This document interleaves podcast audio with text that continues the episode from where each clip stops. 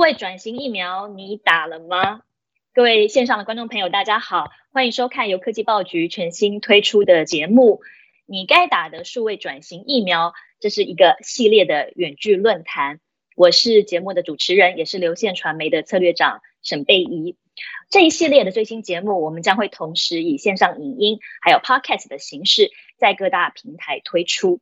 为什么会在这个时间点很快的推出这个新节目？主要就是现在最近的这个疫情啊，真的对大家的生活还有工作带来很大的冲击。所以，我们科技报局希望在线上可以陪着各个企业一起打一剂这个数位转型疫苗。好，所以我们接下来这个系列论坛呢，我们会邀请到各界的意见领袖来跟大家做分享。首先，我们第一集第一位的来宾呢，是和硕联合科技的董事长、特助、资深副总经理徐衍真，徐博士 James。嗨，主持人大家好，我是和硕联合科技的徐远征 James 哈，很高兴今天能够参加这个节目，应该也可以学到很多东西，谢谢。谢谢 James。好，我们第二位邀请到的来宾是台湾微软物联网卓越中心的副总经理李启厚 Daniel。哎，Hello，大家好，很开心又见到大家，然后谢谢贝姨的介绍，呃，希望今天可以跟大家谈一些在疫情当中有趣的话题。好，第三位呢，除了我们刚刚这两位业界的代表之外，我们今天还有一位语坛人，我们邀请到的是流线传媒的社长戴季全，让他从趋势面来跟大家做一些解析。来，季全跟大家问候一下。好，谢谢贝姨，各位观众朋友，大家好，我是流线传媒社长戴季全。那很久没有上节目了，尤其这种形式是很新的，很高兴可以参与这种新的形式来跟大家聊聊。好，我们今天的第一集的节目名称叫做《完全取代工业革命的新工作进行式》。这个题目到底是什么意思啊？我们要谈的是一种新工作、新常态。好，这个是呃怎么样的一个脉络呢？最近疫情期间。呃，我们从大概五月十九号开始第三级警戒，像我自己，我们已经在家工作很长时间了。我每天在 Facebook 上看到哀鸿遍野，好多人都说哇，一在家里一边工作哦，一边带小孩，呃，到底这样的生活还要多久啊？或者是有人如果就算要去办公室，他得要层层的防护啊，每天消毒，真的很辛苦。呃，很多人都说啊，我们再撑个两三个礼拜好了，应该就可以恢复正常生活了，这是有可能的吗？来，社长，你先跟我们聊聊，这到底有没有可能之后大家的生活或者工作可以回到过去大家认为的正常的生活或正常的工作？好，其实我不知道吓大家了，但是我觉得这是回不去了。这样，因为其实我们过去这一年甚至这段时间，呃，有一个比较流行的词是说，这个叫做零接触的经济，或者零接触的生活模式，或者以前大家所谓的拱手不握手，其实展现了这种生活模式的一个特征。但其实大家可以，如果仔细从过去这一个月大家的生活形态，大家可以很清楚的注意到，我们本来是出门上班开会，本来是去学校上课，本来是要去健身房运动，本来是要晚上出去 hang out，什么事情大家都是要出去，但现在全部都逆转，现在是会议会跟着你，在家运动，在家学习，连吃饭都要在家，就是连餐厅都要叫回家里。所以我觉得这整个生活形态跟工作形态的大逆转，会导致有非常多原本都还是很小的网络服务，它会迅速的变得规模化。有很多大量仰赖实体，呃，原本的实体经济，不管是 B to B 还是 B to C，它就会快速的面临挑战或萎缩。所以我觉得这个趋势是我们今天这整个论坛前面，我想要先开宗明义的先提醒大家，大家现在正在处于这样的一个洪流当中。的确哦，我们今天其实一直想要强调一个点哦，因为我事前其实跟几位来宾都先聊过，大家都觉得这已经是一个不可逆的趋势哦。不可逆意思是说，我们必须要真的做好准备，我们要去呃面对跟迎接这样的一个新形态的工作。呃，我举我们自己为例好了，像我们今天这场论坛，呃，我们全部人都是在家里，这是一个我们自己去研发出来的一种新的影音论坛的模式。因为我总不能为了要提供读者们持续的报道，然后必须要我的导播啦，这个同事们全部都还是凸显，全部群聚在一起。所以现在大家看到，除了我们每个讲者都在自己家里，对我这个是自己的家里啊。然后我们的导播、我的音控、我们的所有的同事，现在都是在家里自己的线上。所以这就是我们公司因应这种。远距疫情下所创造出来的新工作模式。诶，这个模式它其实有一些新的好处，也许我们往后的论坛我们都用这样的方式进行，大家好像在家里感觉也还蛮舒服的哦。所以，我们今天这两位来宾，他们刚好是在科技业的不同类型的产业。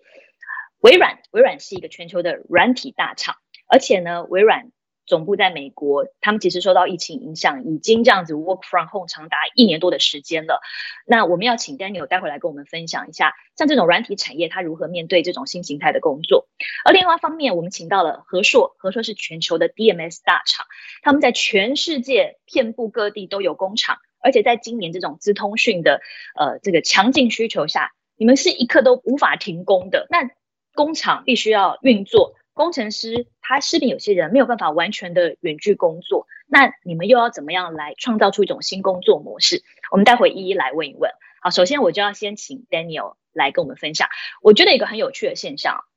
微软照理来说其实可以说是这种远距工作的受惠公司哦。我我这样讲应该不为过啊，因为微软你们有这个 Teams，我相信在这过去这一年 Teams 的使用率真是几倍的这个飙涨。你们也有 Microsoft 三六五可以远距的协作啊，还有这个 Cloud Azure 的 Cloud，所以微软照理来说应该是会鼓励大家最好你们全部人都远距工作。可是呢，我在最近这两个礼拜看到微软公布了一个最新的工作趋势报告，它却告诉大家，其实接下来趋势应该要混合办公。Daniel 可以跟我们聊聊，到底这个微软看到了什么趋势？什么叫做混合办公？是，哎，谢谢贝姨。我们先看看这个世界发生什么事情，然后呃，看看台湾现在怎么样。其实我们全世界大概已经有两亿人啊打了这个疫苗了。然后每一天，呃，在我们说话的当中，可能大概有呃三千八百万每一天的这个疫苗正在打。但我们先不且去谈，就是说台湾的状况，这媒体已经有很多的讨论了。那我觉得我想要跟大家讲的是，我们应该要 get smart，尤其是企业经营者，啊，看起来我们这次是倒着回来走，就别人走过的路呢，我们也是现在正要开始，所以这绝对是一个必须接受的新常态。那有几件事情啊，跟大家分享啊，很有趣的，在呃微软，因为很有幸的，我们有 Teams 这样的一个工具，还有很多其他的一些啊协同设计啊，还有远端维护的工具，所以其实我们了解到了一些很有趣的现象啊，大家要充分掌握，才能够呃勾勒出在一个新常态里面如何去实现这样一个混合型的工作形态。那第一个，比如说在家工作的这个前一个季，大概三四个月左右，我们会有一段时间会看到。呃，公司的这个不管是创意还有 productivity 都呃急速的上升，那这是因为大家在我们的 social network，在所谓的这个呃社群的资本啊 social capital，那它迅速的来被实现，所以公司觉得好开好开心哦，原来 work from home 百分之百啊给我这么多一个便利，那我是不是以后就永永永远 work from home？那好景不长，那在第一个季度之后。那开始就注意到一些很有趣的现象哈，大家的这个工作的圈子开始变窄了啊，大家因为长久在家里面的呃这个压力，尤其是这个辛苦的妈妈们啊，所以其实这个会有很多的影响，所以开始注意到公司其实呃某些领域呢，它其实比以前更 silo 啊，就是它比得更封闭一点，一个区块一个区块的，那长久下来呢，开始就 hurt 到我们的创造力。啊，开始会呃影响到我们的竞争力，所以就是变成说，我们为什么会说这个混合型的工作形态，或是 hybrid workspace，或是 hybrid work 啊，这个非常非常的重要。那也有一些很有趣的现象，比如说在美国的一些比较年轻的族群里面，百分之三十多，他们是希望每一个礼拜五天都能够 永远的在家工作。可是企业主呢？他其实 prefer 三天能够在公司，然后也许两天在家。那年轻的人现在是很帅，他不会跟你说他不要 work from，他直接说我不干了。所以这个是个啊很有趣的一个现象。我们掌怎么掌握这种现象？善用工具啊来来这个面对这个看来会非常久的一个新常态。还有一个很重要就是我们还是人性关怀还是最重要的，员工是我们最大的一个资产。所以公司也对我们沟通，我们也跟我们自己的 team member 类似的沟通。我们觉得 make sure 大家都安全，那让大家充分的感受到公司的关心、同事的关心，这个非常的重要。嗯，其实不只是微软哦，我看到 Google 也是在这两三个礼拜也宣布了，他们接下来往后就算美国他们的疫苗施打率很高，呃，开始陆续可以回公司工作，但他们也推出了一个就是叫做多元混合上班的形态。我记得好像也是说可以一个礼拜进公司三天，然后两天在家。台湾好像一个平行时空，我们在呃真正开始三级警戒，其实还不到。一个月的时间啊，距离我们今天在录制这个节目，呃，大家都已经觉得哇，这个远距工作已经好像天翻地覆的一个改变。可其实相较之下，国外其实已经有这一年多的经验，在这个经验的分析之下，混合工作可能会是一个未来的新常态趋势啊。这是针对这种像软体产业，然后像我们这种纯网络的公司，我们不在公司上班是比较容易的。但是像和硕是一个 DMS 大厂。你们在全世界都有工厂啊，在美国、欧洲啊、苏州、上海、呃越南啊、印尼啊，还有即将最新的印度等等。所以其实，在过去这一年，全世界的疫情，你们轮流不同的地方会受到 lockdown 的影响。那和硕怎么应应呢？你们在过去这一年用什么样的方式维持你们的营运不中断？甚至我知道你们是不是已经率先的导入了很多新的科技应用？这个请 James 来跟我们聊一聊。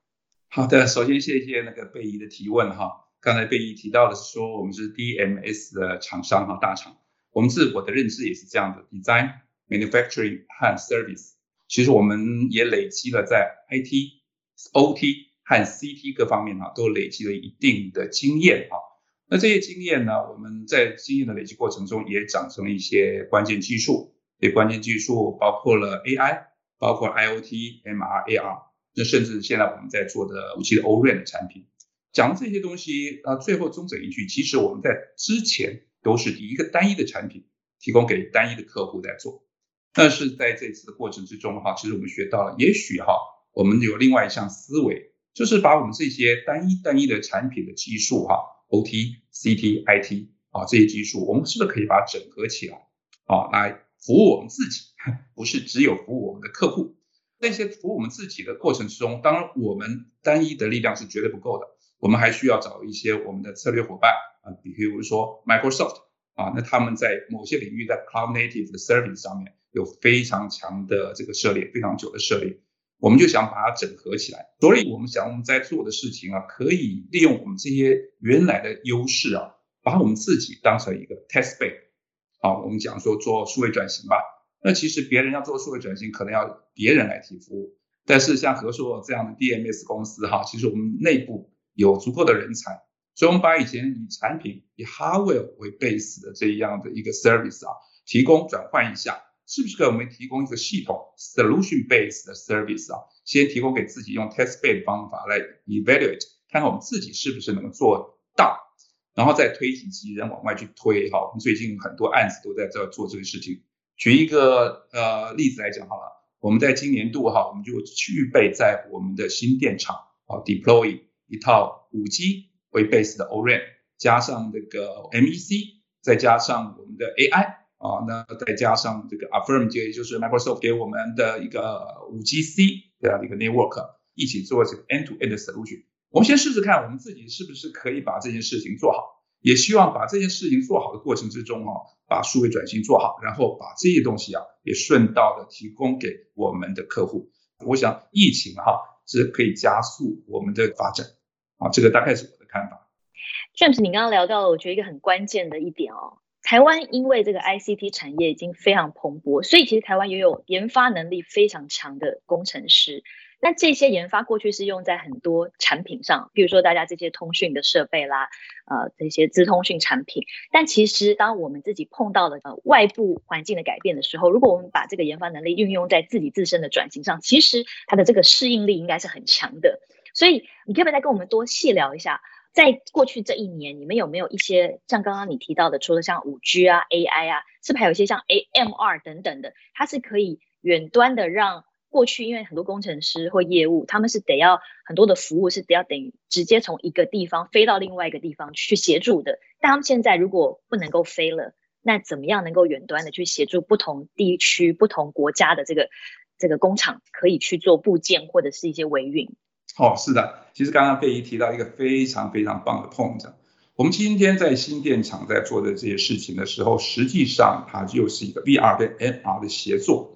因为我们这个大部分工程师都在台北啊，这个在很认真的工作。但是做完的转换的部分，我们讲这 pilot 线哈，怎么样去把它转到我们讲东南亚的工厂？其实像现在真的是疫情的关系哈，要飞过去越南，要飞过去哈，我们讲印度哈，这是一个比较麻烦的地方哈。其实是大家也都不愿意去。那疫苗打完之后可能可以去，但是风险还是很高。但是透过这样的 service 之后哈，我们在远端协作上面哈，哇，那就产生了非常大的帮助。手机大家都知道有高频宽，有低延迟啊，低延迟现在用的稍微少一点，但是高频宽的的应用哈，实际上对这种协作实在很棒。那实际上我们在 Hololens Two 啊，跟那个微软哈，也要在做非常深密切的合作。如何利用现代的科技啊，再结合哈五 G，再结合 AI，更落实落地。对这一段的应用哦，我其实我第一次看到的时候，真的觉得很酷。最开始大家都觉得这种就是 AR、VR、MR，但最热门的就是游戏嘛。可当它真的运用在这个工厂远端的时候，它真的就好像就是宛如你在现场，因为有些东西你真的人如果不在现场，你没有办法做一次给他看。就好比说，只是一个螺丝要钻进这个洞里面，有时候用讲的就是讲不清楚。但是配合上这些新的技术，加上五 G 的速度之后，真的就可以把距离不再是距离。那我知道像这种应用，其实前几年大家就在提了，但也因为疫情的关系，让这个事情迅速的被大家开始采纳，因为大家逼不得已，一定得要找出一个。解决方案了嘛？那我们接下来想要持续带大家聊的是这个供应链的断裂的问题。那这样的一个全球的状态下，到底对于台湾的这些电子大厂而言，是一个危机还是机会？我想要请呃微软的 Daniel 来跟大家聊一聊。嗨，贝仪，呃，supply chain 的确是一个很大的一个啊讨论点。那对台湾来讲，它的机会呢绝对大于危机。那当然，我们有一些地方要注意的，比如说呃，全世界已经开始注意到。啊，像半导体的供应链啊，超过百分之九十是掌握在台湾的啊这么这么小小的一个地方。那曾经有外电报道过啊，在我们方圆一百五十公里里面，我们有最漂亮的湖，那就是日月潭；我们有最美丽的海景，台湾是个海岛；我们有最美丽的中央山脉啊，还有我们的护国神山，全部都在这个半径一百五十公里里面，它掌握了全球百分之九十五左右的供应链。所以这个东西呢，我们如何更灵巧的哈，去运用我们的 power 啊，在最快的时间之内哦，啊，达到我们最大的一个对我们台湾最好的一个效益。我们也要看看正式就是到底业界现在碰到了什么样一个困难，困难点有几个。那第一个啊，公司的 IT、OT、I 甚至 IOT 的 security 安全性是一个啊，我们必须了解到在疫情当中有有些东西是停掉。第一个公司的营运。Operation 可能停了，不管是财务啊，甚至是招募啊、recruiting 啊，它其实都会受到影响，尤其是中小型企业。所以如何在数位化，然后又兼顾安全性，让公司的营运可以继续，这是第一点。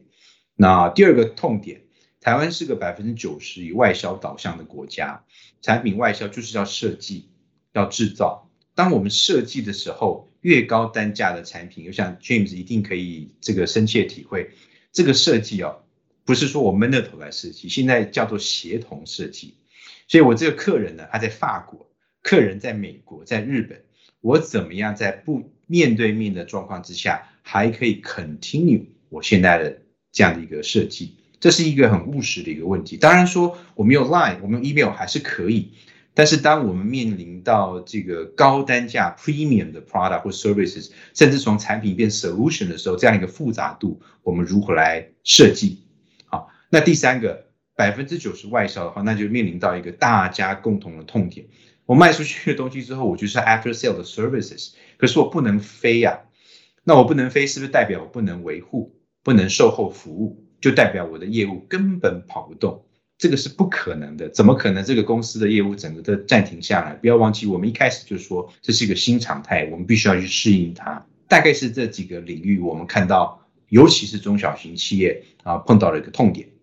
对，的确，刚刚像 Daniel 说的，台湾现在这个广大的产业链里面啊，除了大厂，这个中小型的公司其实可能碰到的危机，呃，更加的严峻。他们毕竟没有这么多的资源可以去快速的数位转型，而但是这时候。maybe 我们有一些大厂的一些经验，比如说和硕，当你们在做呃过去这一年的数位转型，从自身开始做起，是不是有可能变成一种新的商业模式？那这个新的商业模式，甚至可以从协助你们的呃下游的供应商，它可能是台湾的一些中型的工厂，从这样的方式去带动，包含和硕自己以及台湾其他的供应链一起。集体的数位转型，这是一种可能的新的商业模式吗？好的，谢谢贝姨的提问了。我想这样子啊，刚刚其实这个整个呃产业断裂的部分哈，尤其是说上游这个 shortage 的部分啊，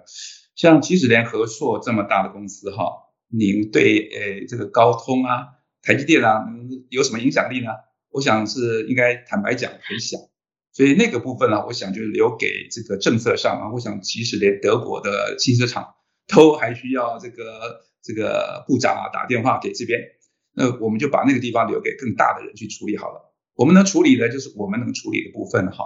我想在人的应用上面，efficiency 上面哈，我们如果是说，因为呃刚才提到了像和硕这样公司哈，原来从一个非常大的 mega site 的观念哈，现在必须要变成全世界各个地方所谓的很小的 distributed site 来做制造。灵活 agile 的制造这个部分去做，那哪来那么多人才呢？这这些人才势必上就必须要啊，先 centralize 再 distributed，再就 well plan 在做这个事情。所以顺着刚刚的话题来讲，我写这些 infrastructure 哈，这些科技啊，可以帮助我们把这些事情实现。而确实，我们现在合硕在做的事情哈，啊，至少我现在在工作的这个部门呢，跟我的这些非常棒的同仁他们在做的事情啊，就是这样子。其实我们之前在做单一产品的 hardware software integration，但是我们现在其实是把好多的东西哈，把它 integrate 起来，然后这些经验把它累积起来之后啊，我们试着串，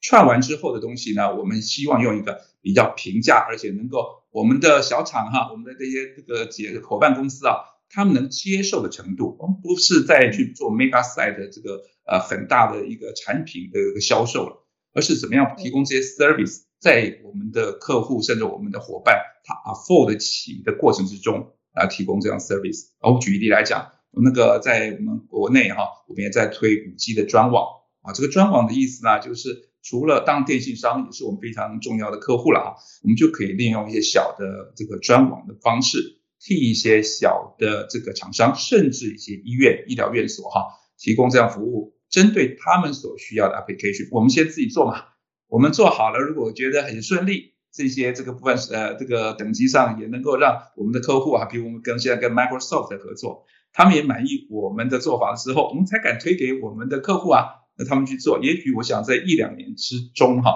我们就可以看到一些成果。我觉得这个就是一个商业模式的改变。那我最近接触我们自己公司的一些同仁，刚刚 Daniel 在讲，台湾最重要的是一些 design。以前的工程师很多都是说，哎，客户说啊要这样做，客户说那样做。那现在我们常常在做的一件事情，我们鼓励我们的同仁哈，哎，我们想想看，我们可以提供什么样 service？哎，大家就变成越来越有朝气，越来越这生气蓬勃了。这是我的看法，谢谢。的确，就像大家常讲的，危机就是转机哦。这时候，呃，因为大家在外部的环境碰到了一个这么庞大的压力，这就会产生了出很多的呃新的商业模式。那这个新的商业模式其实也带动了整个台湾整个的价值，也可以做一个转型。呃，这也是我们刚刚这呼应今天的题目，这个数位转型疫苗。我们除了人要打疫苗之外，其实对于企业而言，从这么大的 DMS 大厂，从微软全世界的这个软体巨擘到台湾各个中小型企业，这是一件不可逆的一个方向了。最后这一 part 我想要聊的是科技这件事情。刚刚大家其实都带到了，有这么多的新技术，如果回到防疫这件事情上。科技到底可以跟防疫之间产生什么样直接的关联？我想先从 James 开始啊，因为 James 你刚刚有带到一点点，呃，五 G 专网它应用在医疗领域里面，好像有一些新的可能性。这边你可不可以跟我们聊一聊？啊，我想五 G 专网的这个部分哈，其实合作也不是先驱啦。其实国内有非常多的厂商，它就甚至像远传啊，他们已经在一些地方在做了一些医疗的专网。当然，他们是用公网的频段在做这事情。五 G 使得这些专网变成 possible，那因为它有 low latency，有这个 high bandwidth 的部分。那这专网它其实它的部件呢，要相对的要比这个要简单一些，要比公网哈很多繁复的这个 deployment 简单一些哈。但是我们想在这个专网部分，其实和硕在这边有些琢磨，就是我们跟一些医院呢在做一些策略合作伙伴，先了解他的需求，譬如说是紧急救护啊这样的需求。那这个救护的时候，是不是可以病患上了救护车之后，他的症状？能很快的就直接先传到啊，所谓的我们的医疗这个主治医生那边。那他是在中风的病患，他到底应该怎么样去做？进入医疗院所之后，他能够赶快先做什么最快处置，降低他的这些部分。我相信这些部分就是非常棒的一些应用啊。那现在我们在关键技术上面哈，应该都有一些突破，在传输上面有些突破。那后面我想更重要的是结合一些应用。啊，这些应用，比如说微软，也许微软也许提出了一些好的应用啊，我们是用那些 cloud service 啊，可以辅助我们的这些医生啊，那个让他们做快速的诊断。其实他们是不是二十四小时都要备便在那个地方等啊？那我们的这个进去之后，他们是不是很快的有一个啊 heads up 的说，哦，这未来的状况已经帮你分析到是这个样子？我觉得这个是无限的想象空间。那合作和我们一些策略合作伙伴，甚至我们在台湾有一些其他合作伙伴，我们也希望在朝这个方向一起来做，提供另外一种 service。所以我想在这个呃，我们不敢说自己是先驱者了，但是要要傻一点，要先把一些这个路啊，该走的路啊走通，把一些最 basic 的东西做好。那不是做最 fundamental 的东西，没有办法吃到最终的苦啊。当然，我们也需要我们的这些啊，像 Microsoft 的这些大的。国际型的公司啊，给我们很多很多的支持，谢谢。是我相信很快的，台湾有一个优势嘛，一直以来就是我们是很灵活、很快速的，这是台湾整个产业界普遍的一个共通的特性。所以我相信很多的这些应用，大家应该很快的就可以。让看到它真的发生出来。这边我也想问问 Daniel，过去很多 IOT 的应用，大家都觉得在工厂端最多，可是其实 IOT 在这个现在防疫或者医疗上面，是不是也已经有很多可能的方向是在发展的，或者已经可能的应用？是的，所以在某些的领域里面啊，其实在疫情当中反而会带给我们更多的机会点。那医疗材料、医疗辅具啊，就是这么一个例子。那有几个点可以分享给大家啊，第一个就是呃微软的混合云的故事。混合云简单的说就是以软代硬，那我们用一些应用 AI 的方法。那有趣的是呢，台湾是个硬体设计制造的一个天堂。所以，为了能够在落地有这样一个场景啊，比如说，那室内的人数计算 （people counting） 啊，不能超过三个人聚集，那或者是 social distancing，我们怎么维护这个社交的距离？用 AI 的方法呢？那怎么样在地里面，我们怎么样去把它给运算的好？那这个是非常好的，就是我们啊，微软如何来扶持我们的产业啊，有更多的一个商业的机会。那血氧机也是一个很好的一个例子。那现在血氧机其实也讲求的是大数据，我们怎么将把它的脉搏、血氧啊，也避免大家有快乐血氧这样的一个问题，这也是我们跟特定的厂商啊正在努力合作的。那比如说像华硕集团，那它其实也有推出一只健康手表叫 Vivo Watch，那它其实后面的服务呢，也是跟微软合作，由微软的云端啊来提供的啊。所谓的应用的 AI，它就是所谓的容器化，就让大家更能够快速。啊，混合云的方法来部署，那这个是非常非常适合台湾的啊高科技业，从上游的晶片设计啊，到下游的呃组装，甚至品牌商，或是新一代的 DMS，呃，像 James 谈的，自己可能担任起这个啊 SI 跟 Operator 的角色，所以在疫情当中，我们有看到非常清楚的这样一个机会点。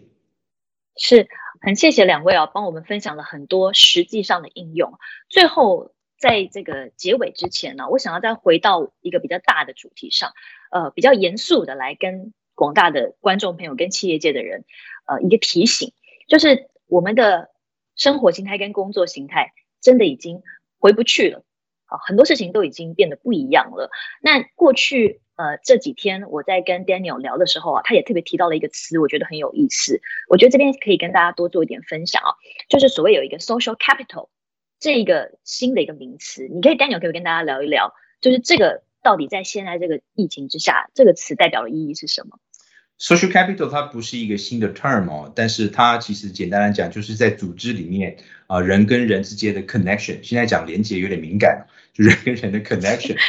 所以这个所以这个 connection 如果越少的话，就代表这个组织里面的创造力跟 productivity 是会下降的。那这个这 connection 里面有分为我们 inner circle，我们的 comfort zone，我们习惯的，就要像我们现在这个我们这个好朋友，我们一天到晚本来就在聊天。好，那还有一些 outer circle，就是我们开始因为我们的做，我们必须认识更多的 partner，更多的伙伴，更多的客人。好，所以这个 social capital 在呃在疫情初来临的时候呢，它是会迅速的增加的，因为大家好奇、新鲜，因为我们有一个 motivation 想要 do better。啊，可是人性毕竟还是会受到外在环境的影响。当我们长时间的在家工作，兼顾的工作跟家庭的时候，它这样的一个呃这个社群资本或是 social capital，它就会急速的消失。啊，所以呃我们要 recognize 就是国外的 lessons learned。为什么大企业现在鼓吹的叫是一个混合型的工作形态？当然也有说是就是单纯的一定要完全 work from home，也有完全的 work from office。但是这个主流绝对是一个 hybrid workspace。那我们要了解 the reason why，还有它的 timing。那尤其对于我们台湾人的企业主来，如何去因为这样来定定我公司的一个决策，那定定我公司的呃 IT 的 policy，它非常非常的重要。是，那最后我想要让社长，你可以帮我们做一个小的总结。我们这今天的这个节目的名称啊，讲说就是工业革命它的一个不可逆的转换。呃，这一段我觉得有的人他可能不太能够理解。刚好在今天这么长的一个分享之后，我希望您可以跟跟我们聊一聊，为什么你当初帮我下了一个这个标，这个代表到底到底是人类生活什么样的转变？好，因为其实其实工业革命它它所创造出来的生活形态呢，是以场地为中心。所以它有台机器，所以其实整个工作的文化啦，工作的形式都是人去围绕那个机器，不管那个其实晶圆厂生产线，还是什么纺织的的或汽车的这个组装厂等等的，其实基本上是以这个工作的这个生产为核心，然后人去补足这些不同的这个工作的环节跟环节之间的这个落差。那当然，在过去二三十年，这个网络的兴起、运算能力的增强，甚至 AI 的成熟，都让这些重复性的工作可以被取代。所以，我们其实 AI 大概已经谈了好几年。但其实我其实很，我觉得很一方面兴奋，一方面也觉得可以参与在这个时代，是觉得很有趣的一个事情。我们其实正在看到的是，整个资讯社会完全在取代工业革命社会的一个完成的过程。就这个疫情，其实整体加速了这个速度。变成它必须要在这几年就强迫全球完成哦，不是只有一个国家或一个城市，或甚至一个企业要完成。所以其实我们可以看到，COVID-19 它其实不只是对于人是致命，它有很高的致命的风险。它其实对于企业也有很高的致命风险。就是说，如果当今天人的行为改变了，因为这个疫情，所以人的行为改变了，生活的模式、工作的模式改变了，但各式各样的企业如果没有正确的在这个新的社会结构、新的前提下面，去能够完成施打一支好的数位转型的疫苗，那很有可能你的企业大概就是会死在这一波疫情，就死掉的不会只有人，连企业都会死掉。那其实我们刚刚看到 Daniel 跟这个徐博士他们在讨论过程中，我其实我其实听的是很津津有味的，因为其实他们在 demo 一个数位疫苗的研发过程，然后好像和硕其实好像和硕正正在做那个临床三期的实验，然后已经已经已经取得了很多。很具体有效的成果，不管是安全性啊、有效性啊等等的，那甚至合作，但不一样的地方是说，这样的 solution 是非常珍贵的。也就是说，今天在微软跟合作所取得的这个数位抗体里面，他们希望能够迅速的复制给上下游的这些价值链或者合作的 partner，让大家都可以一起 adapt 这个新的资讯社会的新常态。我是我个人认为真的是回不去了，因为当这个东西形塑出来之后，它会产生一个新的工作方法。它甚至会产生一个新的生活的文化，我觉得这个新的生活文化会影响到我们的新的一代的工作者，对他们来说，这个就是新的标准。我们再回去说，再说服他们，还要再以场地为中心，再围绕着学校去上课。像我们，其实我们小朋友，我觉得他们在家上课，我觉得他们心态根本就在放暑假。他们现在每天上课，他们现在每天上课，他那个态度根本就是在写暑假作业嘛。然后还有一个，为什么我刚刚在讲说，从以场地为中心变成以人为中心，在各个项目里面，其实我有一个一个环节一直都还没有看到迹象的。本来想要提的是医疗，但没想到在整个论坛的过程中就已经看到，我们目前的技术上其实是完全可能可以想象如何以人为中心，让医疗服务跟医疗的这些可能性，透过五 G，透过新的这些软体或者是 AI 的基础建设，来去围绕着每一个病患或每一个健康者。但刚刚徐博提到的这个新的可能性，是我们已经从医院的诊疗可以开始先延伸去应用在救护车上面，也就是说它是最紧急的。当时我就在想，救护车到底算不算是医院的范畴？因为当然有一些法规会限制说，你的一些医疗行为只能在医疗医院、医疗院所里面施行嘛。但救护车其实它就是个移动的医疗院所啊，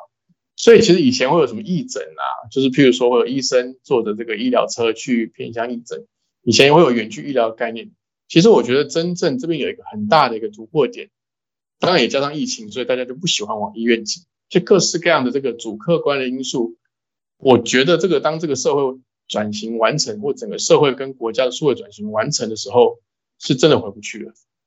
我觉得今天这样的一个论坛下来，我自己也收获很多。我记得前几天我看到一一个一篇文章在讲，他说，呃，二零零三年 SARS 发生的时候，为什么大家那时候的生活形态跟现在这一次 COVID-19 的生活形态有这么巨大的差异，呃，当然其中一个这两个病毒本身的特性有一点有一点不一样，但另外一方面，因为这呃将近快二十年的时间，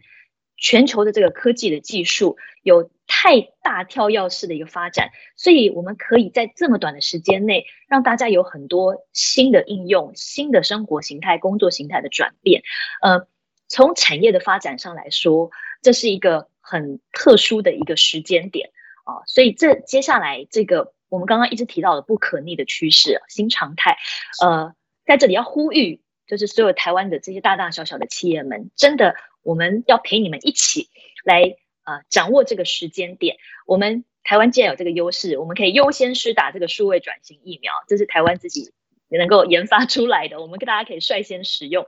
呃，掌握了这个先机，我们才能够。呃，不但不会受到疫情击败，我们还可以有所突破。这也就是接下来为什么我们这一次要推出的是一系列的这个远距论坛。呃，我们会不断的邀请各界的这些呃产业的意见领袖、呃专家、呃企业的这些前辈们来跟我们做分享。那也希望在呃荧幕前，在用 Podcast 收听，或者是用手机、用你的 Notebook 看的这些。呃，企业的我们的这些朋友们要持续的来跟着我们科技报局一起来关注这个议题。呃，也希望大家在这个疫情期间要平安健康，然后我们的公司工作的发展也能够持续的向上。好，最后谢谢今天各位来宾的参与，我们下次见了，拜拜。谢谢，拜拜。